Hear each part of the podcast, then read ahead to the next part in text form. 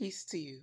Welcome back to the Naked Truth, and thank you for joining me. We're going to pick up where we left off in what we call the Old Testament. We made it to the book of Second Samuel, chapter 7. If you want to read along with me, let's begin with verse 1. Now it came to pass when the king was dwelling in his house, and the Lord had given him rest from all his enemies all around. So suddenly the person we were talking about as the king is the person being addressed as the king is David, the same David and Goliath David. Now, the first king of the Israelites, Saul, has uh, died in battle. He's been not even in battle. He was wounded in battle and he died by suicide, assisted suicide, uh, to be exact. The first one in the Bible. Um, so he's gone. Now he's been succeeded by David as king. Um, the same uh, shepherd boy who defeated Goliath the giant is now king of the people. Um, and Lord here, just so we, um, just as a footnote, the word Lord is in all caps and it's being translated from the name Jehovah at this point in the story. And as we've read before, it's not consistent. Sometimes it's different words that are being, different names, different entities that are being addressed as Lord or called Lord and God throughout the Bible. That's just the case in this instance that it's Jehovah. Um, let's see. So, verse 2 that the king said to Nathan the prophet, See now, I dwell in a house of cedar, but the ark of God dwells inside tent curtains. So, David is um, saying that the ark, that's the same, if you've ever heard of the movie Raiders of the Lost Ark, the Indiana Jones movie, it's the same ark that's being referenced in that movie that they were, we're talking about here. It's a holy relic by the religion of uh, one of the religions of the Old Testament. And remember, there's lots of different religions throughout the Bible, not just one, two, or three. Um, but the one from the Old Testament uh, that we've read about here, that we're reading about here, it, that's the ark that's been referred to. It's something like a chest um, that contains the Ten Commandments that were written in stone, the first and only ten that were given to Moses, not all those other ordinances and statutes and dogma that later evolved from uh, the religions of the Old Testament, but just those Ten Commandments: the "Thou shalt not kill," "Thou shalt not steal," "Thou shalt not this," "Thou shalt not that." Those ten. That's what all the, the original ten, and uh, a jar of the manna, the bread that was miraculous, miraculously provided for the people when they were um, emancipated from slavery in Africa as they journeyed through the wilderness. And um, a staff, the walking stick or shepherd staff that you may you may think of it as, that Aaron, the first priest of the people, used when um, he was alive. He's gone. Moses is gone, and the only thing left of um, that era is the Ark of the Covenant, and that's what's being referred to here. And David is saying that it's being housed behind in a tent while he's living in a splendid, splendid um, palace, basically. Um, verse 3 Then Nathan said to the king, Go do all that is in your heart, for the Lord is with you. Okay, so one last thing. Nathan now apparently is sort of, is the acting uh, prophet of the people. Since Samuel um, has passed away, he's gone. The same person that this book of Samuel is named for. So it lets us know also that this is not something Samuel is writing, even though the book is named for him. In the same way, or similar to how those first five books of the Bible are called the five books of Moses, even though Moses couldn't possibly have written them because he also had passed away along the way. Um, but whoever it is that's narrating or who scribed the story of um, to this point has um, included it's been included in the book of Second Samuel. Um, so, but Nathan is now the one who's basically succeeded Samuel. He's the prophet of the people, and um, and just like you see in movies where, um, like the Lord of the Rings type movies, or the um, um, oh, the more recent one, I don't know why it's slipping my mind now. Um, uh, or they'll have like a religious person that's sort of like the second um, to the king that gives them advice Sometimes they'll look like wizards or witches, and they'll have uh, all sorts of different tools that they'll use to do prophesying or oracles for the king. It's that same sort of role that the high priest or the prophet in this case, Nathan, is playing to David. And he's telling him that whatever it is he's thinking he wants to do, go ahead and do it because God is with him.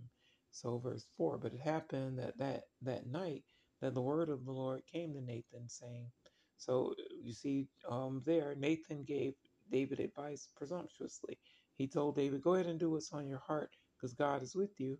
And I'm just saying God and Lord because that's how I read, reads Lord here. But um, like I said, different entities and words, names translate to the word Lord in English.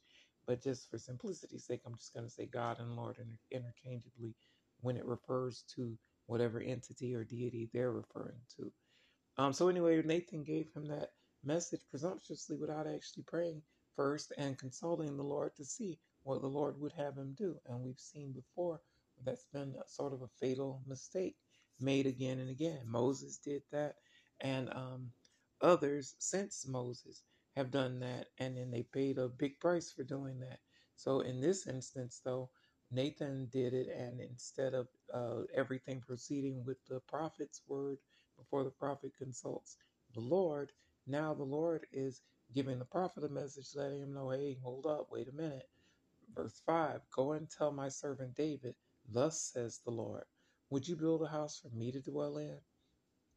So now Nathan's been given a message from the Lord to um, go and let David know, give David a message specifically from the Lord, not what the prophet would say, not his own words, like you see preachers and priests and so forth do um, throughout time. But as you know, especially in modern times, they stand in the pulpits giving you a message that's supposedly from God, or let's say in Christian Christianity they give you a message that's supposedly Christianity, and yet it's not red letters. It's not anything Jesus said. So is it actually Christianity?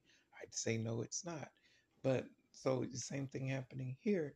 The prophet, the per, the religious leader has given David a message, but it turns out that wasn't the message that the Lord would have him give. So in this instance, the Lord is intervening and um, telling him, no, give him this message and let it be known that it's from the Lord, not from the prophet. Um, and the and the message is a question of would David, a human, build a house for the Lord, uh, a spirit to dwell in? Um, so let's see how that goes. Verse 6 For I have not dwelt in a house since the time that I brought the children of Israel up from Egypt, even to this day, but have moved about in a tent and in a tabernacle.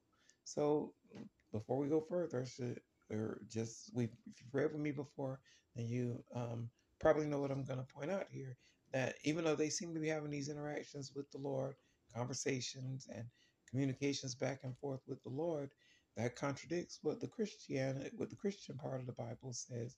The um once you get into the New Testament, the Gospels, we read there, say for instance in the book first in the book of John, chapter one, the very beginning of that book, it lets us know that no one has heard it says anyway, no one's heard God's voice or seen God's form at any time.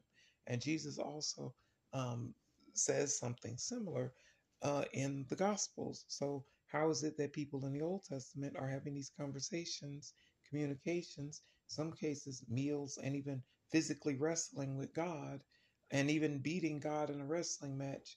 If uh, both of those can't be true, it can't be true that people are having those interactions in the Old Testament with God Almighty, and then in the New Testament, you hear that no one's seen God or heard God's voice, much less wrestled with God at any time. So if you're a Christian, as I self identify as, I choose to embrace what it is Jesus says, since he's the head of Christianity. Um, at least, so um, why would you take anyone else's word for it? So, including anyone else in the Bible. But as always, believe what you want to believe. I'm just pointing out to you so you realize it's a contradiction. And when there's a contradiction, you have to choose what's righteous, what's not, what's right, what's wrong, what's true, what's false. Um, but as always, believe what you want, just so you keep that in mind. So now it's saying that the Lord is, uh, the message anyway, is that the Lord has been dwelling in tents and on the move uh, ever since the people have been on the move when they were emancipated from enslavement in Africa. Um, and so um, it seems that that's what's being brought up to David um, by through the prophet Nathan that the Lord hasn't been dwelling in any particular building at all, but instead has been dwelling in those tents and making appearances to the people along the way. And that is how, according to narrative, the people were interacting with the Lord up to this point um, in tents. They'd be traveling about in tents like nomads. And um, they had a particular pen, tent of meeting where only certain people were even allowed to approach it and have visitations from the Lord. Um, again, but that contradicts what we read in the New Testament. So it's an article of faith depending on what your faith is. Verse 7 Where, Wherever I have moved about with all the children of Israel, have I ever spoken a word to anyone from the tribes of Israel, whom I commanded to shepherd my people Israel, saying, Why have you not built me a house to, of cedar? So the Lord is saying here, all this time, and it's been hundreds of years since the time of Moses when um, the people reached the promised land to this point. So the Lord is asking, Well, have I ever demanded you build me, say, a church, a synagogue, a temple, a mosque? Have I ever demanded it of that of you or the people before now? Um, that's what uh, the message is that's being given to Nathan to take back to David from the Lord. Verse 8 Now therefore, thus you shall say to my servant David, Thus says the Lord of hosts, I took you from the shepherd, I'm sorry, from the sheepfold, from following the sheep, to be ruler over my people, over Israel. So now um, the message continues to remind David of his humble beginnings, that he started out as a shepherd following sheep, and now he's being chosen to lead the people as king. Verse 9 And I have been with you wherever you've gone, and have cut off all your enemies from before you, and have made you a great name, like the name of the great men who are on the earth. So, um, the fact that the Lord has delivered David to this point from Dave from uh, Goliath, the giant who he was fighting with, from the animals that he deal with when he was shepherding the, the the sheep, and even from the battles and wars that he's instigated and um, fought in, and the ones that he didn't instigate, and then also the raids and things he's gone on where he'd be um, stealing, pillaging, and plundering along the way. He's being reminded that the Lord has been with him all those all along the way and gotten him to where he is to this point. Verse 10 Moreover, I will appoint a place for my people. Did we skip one? Let me see. Oh, and he's also been reminded and being told that he's going to have a name, a great name. He's going to go down in history, basically. And all of that's been true to this point, since David is one of the um, better known figures in the Bible around the world, whether whatever religion you are. Lots of people know of the battle of David and Goliath, even if they don't know any of the other parts of the story. They know the David and Goliath story. They know David and the book of Psalms, um, at the very least. Uh, verse 10 Moreover, I will appoint a place for my people Israel and will plant them, that they may dwell in a place of their own and move no more, nor shall the sons of wickedness oppress them any more as previously. So, um, here it seems that the Lord is guaranteeing um, David and the Israelites uh, a place of their own where they won't have to move about anymore like nomads, but instead a permanent place for themselves. Um, and when it's referring to sons of wickedness, oppress them anymore, I'm not really sure who that is because they were already delivered from enslavement in Africa um, by all those different spectacular miracles and supernatural events. So it's probably not referring to them. It could be referring to the Philistines, who are their enemy to this point, that David has not only fought with, but also aligned himself with and sought asylum from and gotten it from them. So I'm not really sure that it'd be them either. Um, but so I'm not sure who's referring to as the sons of wickedness, um, who are oppress them. Um, but it's basically saying that David and the people are going to be guaranteed liberty. Verse 11 Since the time that I commanded judges to be over it, my people Israel, and have caused you to rest from all your enemies, also the Lord tells you he will make you a house. Um, so it seems okay. So David is apparently delivering the message now to. I'm sorry, Nathan is delivering the message to David. It seems It's not that this isn't the point where the message is being given to Nathan. It seems like it's um, transferred to the point where Nathan is giving the message to David by the way it reads. Um, either way, the message is that um, the liberty is being guaranteed to David and to his people. He, he's being assured of that and um, rest from all the struggles, the wars, and such that the people have been facing along the way.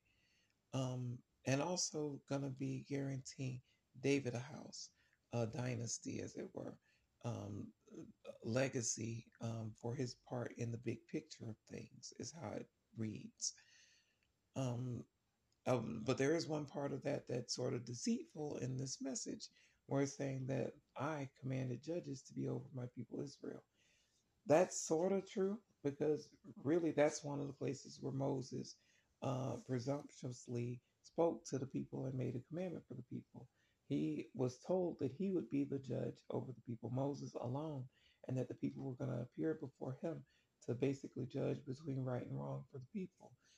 No, Moses seemed to be wearing himself out doing that since the people and the people also standing all day in line waiting to be seen by Moses to be judged over the different issues that would arise.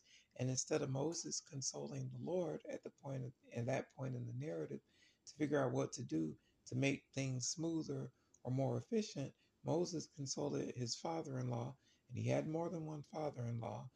Um, when he was in Africa, he um, wedded someone, and he also had another woman along the way that he wedded. Um, so, just as a side note, there, probably married to uh, black women. He himself, also Moses, was probably dark skinned, if not black, also. Um, just as a footnote, how things get whitewashed, so you don't think that everyone we're reading about looks a certain way.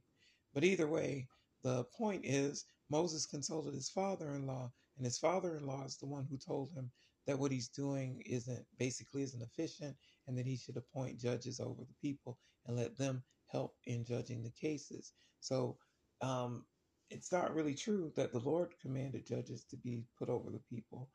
That reads like it might just be religion creeping in there because that's what happened. Judges were set over the people. And then once that happened, then all those ordinances and statutes and dogma were also set up over the people. Um, at least that's the way it reads uh, when we've read it so far. Um, verse 12 When your days are fulfilled and you rest with your fathers, I will set up your seed after you, who will come from your body, and I will establish his kingdom. So now it's looking forward to uh, the generations after David that are going to also be rulers over the people. And for sure, that happened to be true. And so that's where, um, I mean, as far as Solomon goes, because Solomon, the famous Solomon, is going to be David's son and also going to be the next king. But then that's all that also is going to say uh, points to the fact that some of this is written retrospectively. So it's hard to know if these are prophecies that um, were written and then came true, or are they prophecies that someone retrospectively looked back on and said, oh, okay, this is a prophecy and it's come true. If you understand what I'm saying, it'd be like someone writing about uh, weather forecast um, for tomorrow, but instead of writing it today, writing it tomorrow and then saying, oh, there, and then it rains, and then say, oh, the forecast was for rain. Well, maybe that was the forecast, or maybe you lived through tomorrow and saw that it rained and then wrote down that, oh, tomorrow it's going to rain. See what I'm saying? So there's, uh, it's hard to tell whether it's a prophecy and then it came true or whether it's someone who looked back on the events and said, "Oh, this was what the prophecy was," and then it came true. So it's it's kind of hard to tell there which is the case, which one is true, and what's being what's happened, whether it was fulfilled or whether um, uh, someone waited till it happened, then wrote went back and wrote these things. Either way, it's saying that David's going to be guaranteed a legacy after him of children, or at least uh, one child to come from his own body who's going to be a king after he is king and after he's passed away. Verse 13 He shall build a house for my name, and he will establish the throne of his kingdom forever. So, um, it's it's forever means forever. It doesn't mean temporary or from here until then. It means forever. And yet we've read again and again where forever isn't always forever. There are statutes that are forever statutes and then they change. So uh, that says to me, could that really be from God Almighty? Why would God Almighty say forever and then it not be forever? It doesn't make sense. The only way it makes sense to me is that, like I said before, the the entities and deities that people throughout the Bible, and particularly in the Old Testament to this point, are calling Lord is not God Almighty. It's just the entity or deity that is being worshipped at the time and being identified as their Lord. But it doesn't mean it's God Almighty. It just means that's who's being worshipped at that time as the Lord. But it seems to me it can't possibly be God Almighty because why would God Almighty again say forever and then it not be forever? Such as those different dietary rules, just as a as an example. Why would God say um, that people are supposed to have a vegetarian diet and that that's what people are supposed to eat? And I'm just saying that, paraphrasing it, because it says every green herb. And that's in Genesis. And that's supposedly the commandment for the human diet from the start. And then suddenly it changed to after the flood, you could eat anything that moves. And then it changed again to what we think of as a kosher diet, where you have to, you can eat this, but you can't eat that. All supposedly dietary restrictions given by the Lord, and yet changing again and again and again and being called forever, yet they're not forever because they keep changing. So, once again, why would the Lord say forever if the Lord doesn't mean forever unless it's not the Lord saying it?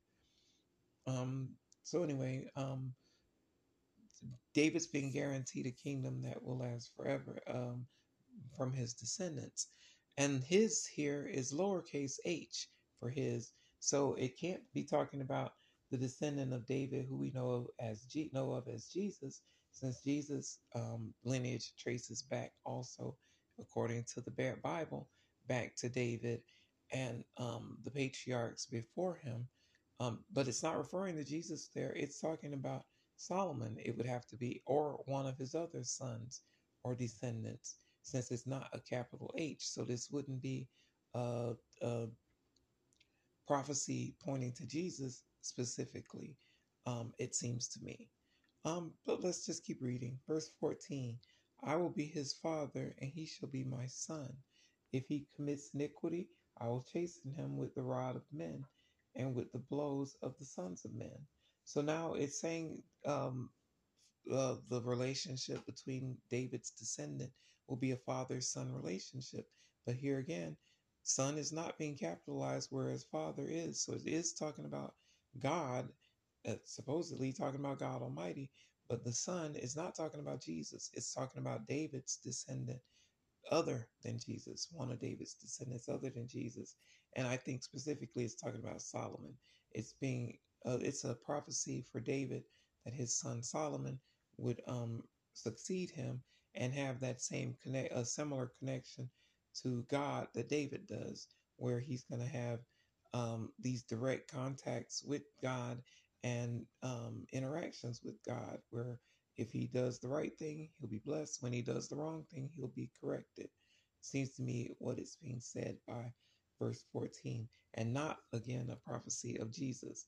Because what iniquity did Jesus commit? None that we know of, none that even the people who were behind his trial and crucifixion could point out. Um, so we're not it's not talking about Jesus in that verse. Although other verses in the Old Testament do point to Jesus, I don't think that that's one of them. Verse 15, but my mercy shall not depart from him, as I took it from Saul, whom I removed from before you. So there again, it's um, another um, thing that seems inconsistent.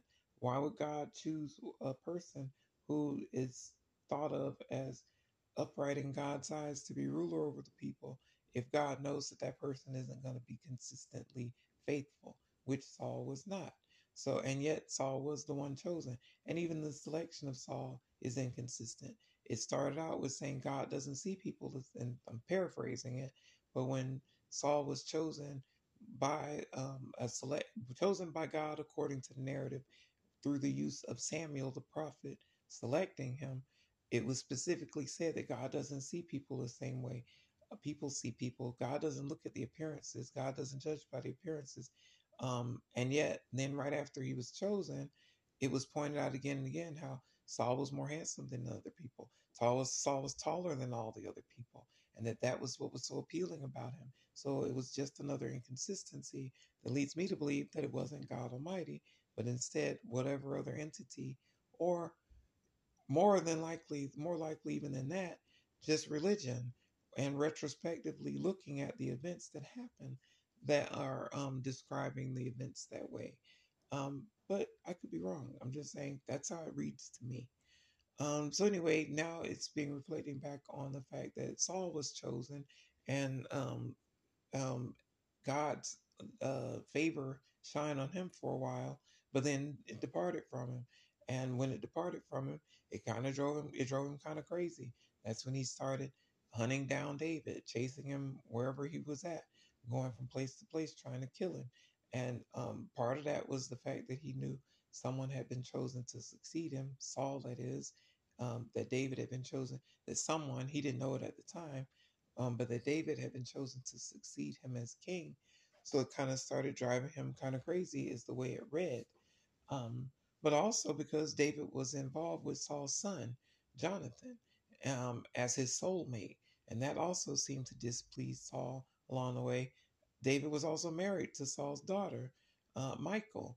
Uh, and that also wasn't pleasing because he took her from David and gave her, her to someone else, like you would give a car to someone else. Um, just as things that we've read along the way, so you understand where we're at, where we're at to this point. Um, verse 16, and your house and your kingdom shall be established forever before you. Your throne shall be established forever. So, um, these are the assurances of the message, a part of the message that Nathan was given, according to the narrative, from God to give to David. Assurances that his kingdom would be established forever. And in a sense, um, that part has come true um, in the um, not in the physical sense, since the kingdom isn't what it used to be. The temple is gone. The temple hadn't even been built to this point. The temple that David is thinking of building hadn't even been built to this point, but it has been built. It's been destroyed. It's been rebuilt. It's been destroyed again. So um, uh, that's not what was was established forever. Um, David has come and gone. Solomon has come and gone. So that's not been established forever either. So when it says forever here, that could be the only way it could be true would be as if it's an allusion to the fact that Jesus would eventually be um, um, in David's lineage and come and his mission would and ministry would arrive and then be established forever since that. It's been 2000 years since the time of Christ's mission in the flesh on the earth um, and that seems at least to this point to be lasting forever. Um, uh, excuse me that would be the only way I could see that that prophecy that he's being that Nathan is being given to give to David could be true because otherwise it's just also it's also just not true. Uh, the religion or at least one sect of the religion that david and jesus were born into still exists to this day judaism but the other parts of it the temple the temples i should say and so forth don't exist to this day um, verse 17 according to all these words and according to all this vision so Nathan spoke to David. So now um, it's being, we're being um, uh, clear. It's retrospective, letting us know that Nathan received the message and then he went and delivered it to David.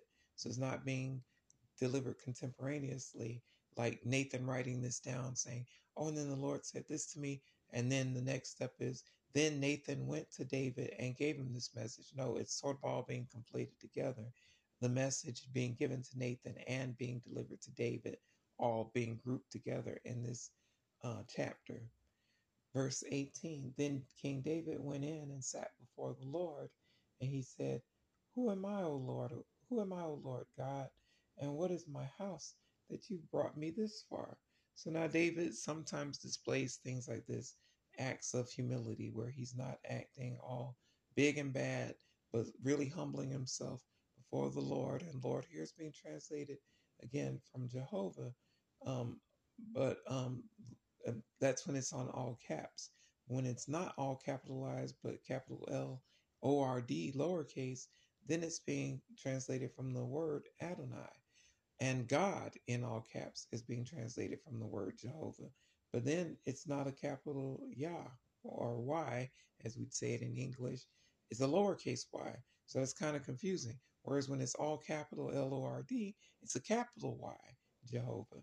So um, figure it out how, as best you can. I'm not a linguist. I'm definitely not fluent in Hebrew. Um, so I wouldn't understand. I don't understand how it goes back and forth through all these things, uh, different translations, other than, again, the word Lord in English is translated from many different words and names throughout the Old Testament. And that's as, uh, that's as simple as it is for me to understand. So anyway, now David is um, seems to be praying to God and humbling, humbling himself, saying, "Why do you see me as such a great figure that you do all these things for me?" Verse 19. And yet this was a small thing in your sight, O Lord, O Lord God, and you have also spoken of your servant's house for a great while to come. And this is this the manner of man, O Lord God? So this seems to be just like a humble speech that uh, humble prayer that David is making to God, saying, What makes him so great in God's eyes that he makes such great promises to him, a human, a person, uh, a man, to uh, guarantee him a kingdom and even a lasting di- dynasty after him. Verse 20 Now, what more can David say to you? For you, Lord God, know your servant. So now David is saying, what else is what else can he say? What other how else can he add what else can he add to his prayer other than the fact that God knows you God knows the heart, God knows his heart, and um so what more can he say? Verse 21 For your word's sake and according to your own heart, you've done all these great things to make your servant know them. So David is saying, um, God's own goodness has made has revealed all these things to David along the way. Uh, the deliverances from his different enemies, the deliverances from uh, deliverances from Saul trying to kill him again and again, from the Philistines, from the animals when he was a shepherd, and then even delivering him to this point to be king over the people. Verse 22 Therefore you are great, O Lord God, uh, for there is none like you, nor is there any God besides you, according to all that we have heard with our ears. So again, Lord and God are being translated from one particular word and name, Jehovah and Adonai. Uh, although in this case, Lord is in all caps in this verse, and it's not being translated from Jehovah.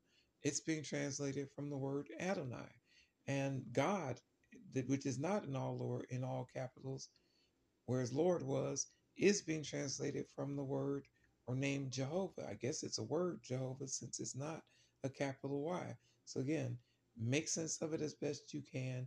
I'm just telling you uh, so you understand along the way. And God is being translated from the word Elohim, which is a plural uh, word. So it sounds like more than one God there. Um, so again, make sense of it as best you can. Um, and just in case you this is your first time reading with me, um, I'm using the uh, site blueletterbible.org website for this reading, and it's of the New King James Version of the Bible um, that I'm reading it to you, that gives these different translations of what the words come from, what they were originally in the transcripts and the scriptures, and um, and how different they are from the English translations, just so you understand. In case you're interested in seeing what it is, how these different words translate, Lord and God, for instance, and how inconsistent it is. Um, if you want to search that out yourself for a better understanding.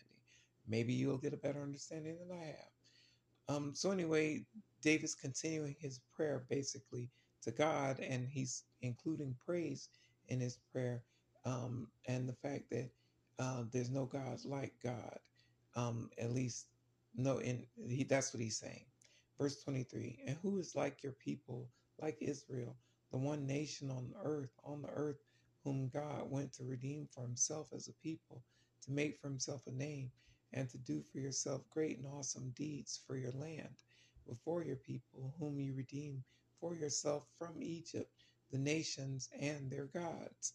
So now he's um, pointing out the fact that the Lord seems to have established a unique, unique relationship with um, the same people that David and also Jesus was born into. God here again is capital G God, but it's from the word Elohim, lowercase, which refers to a plural, not a singular God. Um, you know, again, just as a footnote to understand how these different things change and how they're translated. And lowercase g, gods, at the end of that verse is from the same word, Elohim. So it lets you know it's not specifically talking about one singular God, but God in general. So again, make sense of it as best you can. Uh, but again, like I've said again and again, I identify as a Christian. So I don't believe this is God Almighty, no matter how it translates to. I don't think these interactions are with God Almighty. I believe it is uh, supernatural, it is divine, it is um, who they're identifying as God. But I don't believe these interactions are with God Almighty, but that's just what I believe. Verse 24 For you have made your people Israel your very own people forever, and you, Lord, have become their God. Um, so I think, and it's just my opinion, the um the fact that they're that the people of Israel, the children of Israel, the um people who are who David and also Jesus were born into the religion they are part of was is considered special. But I think it's considered special because it's the people chosen that Jesus would eventually come through for us Christians to save humanity as a whole, not just one particular race or nation of people. I think that's why they're considered the chosen people, because that's who Jesus would eventually emerge from. And also because they would document their lineage, at least as far as we have it here in the Bible, so um, uh, consistently, and um, it would remain for these thousands and thousands of years. I think that's the point of them being the chosen people. Not that they're chosen because they're more righteous than any other people. They themselves, according to what we've read, know that according to what the different prophets have said from Moses and on. It's been specifically noted that God didn't choose them because they're more righteous than any other people. And um, and it, it's pretty harsh the message that Moses delivers when he says that they're a stiff-necked people, basically a hard-headed people, and that that's not why they're being chosen, but because um, for other reasons that that's why God chose um, this nation of people specifically. And that's not me saying it; it's what it how it read. Um, so again, I think it is chosen because that's how that's the lineage that Jesus would eventually emerge from, and that's to my in my mind the main reason that they're chosen as the chosen people. Because remember, once Jesus uh, brought his ministry, he didn't affirm all of the messages from the Old Testament. He affirmed what we call the Ten Commandments, and not even all of them, and um, and introduce a whole new message as the completion, the fulfillment of what the Old Testament presents. Um, but that's just my understanding of it. Again, make sense of it how best you can, just reading it. Um, verse 24 For you've made your people Israel your very own people forever, and you, Lord, have become their God. Verse 25 Now, O Lord God, the word which you have spoken concerning your servant and concerning his house, establish it forever and do as you've said. So now David is sort of wrapping up his prayer uh, after giving praise, after giving thanks, basically, and now saying that God, do your will, God's will be done. You've promised me these things, fulfill your promises. He's basically saying, go ahead and do what you've said you're going to do, establish the kingdom through me that you promised. Uh, verse 26 So let your name be magnified forever, saying, The Lord of hosts is the God over Israel, and let the house of your servant David be established before you. So he's basically ending his prayer with saying, Do what you said you're going to do, God's will be done. Verse 27 For you, O Lord of hosts, God of Israel, have revealed this to your servant, saying, I will build you a house. Therefore, your servant has found it in his heart to pray this prayer to you.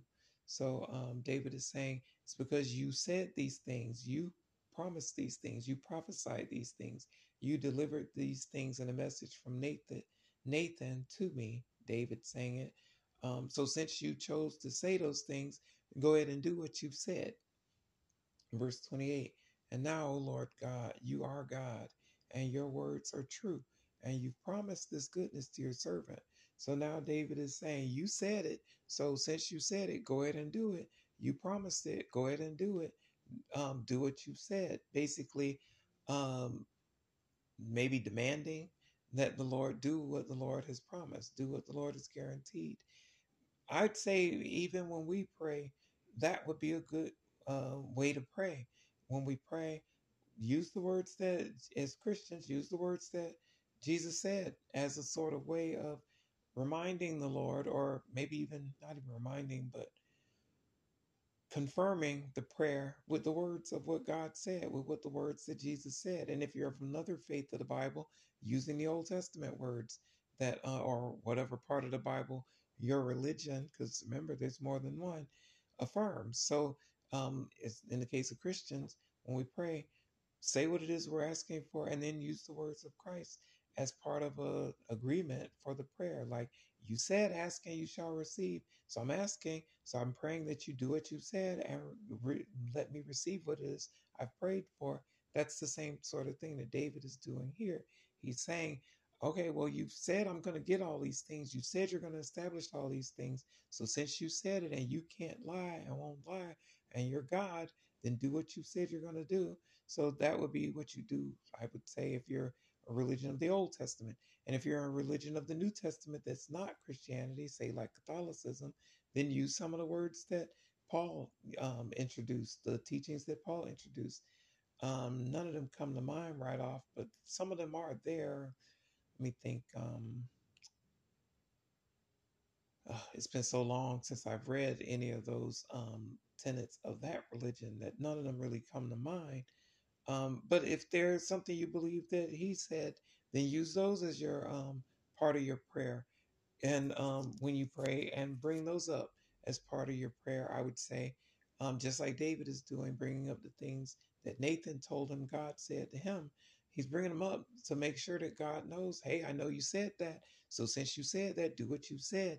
And then that way, it'll also be a way of proving whether what you believe in with your faith is in the right thing or not or if you're exercising your faith properly, because it still may be true and you just may not be using it uh, the proper way or the accurate way or the righteous way. And that may be why it doesn't come to pass. But so David is, that's what David is basically doing the way it reads. He's saying, well, since I've been delivered this promise from God, I'm going to make sure I remind God of this promise when I pray and uh, basically dare God not to fulfill God's word. Um, verse 29 Now therefore, let it please you to bless the house of your servant, that it may continue before you forever, for you, uh, forever. For you, O Lord God, have spoken it, and with your blessing, let the house of your servant, let the house of your servant be blessed forever. So again, David is ending his prayer with saying, Well, since you said it, Lord, I'm holding you to it. You said it's going to be established forever. You said you're going to do these things and establish my kingdom then go ahead and do what you said you're going to do. Since you're God and you said it, go ahead and do it. Um, so, similarly, when we pray, I'd say use that same approach. Remind the Lord, mention in your prayers um, the fact that the Lord said these different things about asking you shall receive, or where two or three are gathered together in my name, I'm there in the midst of them. Bring those things up when we pray to make sure that um, I say to make sure we say in our prayer that the Lord knows we we're focusing on as Christians, focusing on the red letters and aware of those red letters and bringing to God's memory those red letters that we're relying on those red letters, the things Jesus had to say as our guide to be true so that um, they don't fail us when we pray for them, um, so that at least we fulfill that part of the requirements of the prayer to hold God's um, hold God to God's words to do, act, to perform what it is we're praying for, since it is what Jesus delivered as the message for us. Um, but as for the message, that was the last verse in this chapter. So that's where we'll end this message. As always, thank you for joining me for the Naked Truth, and I hope you'll join me again. I love you. God bless you, and peace be with you.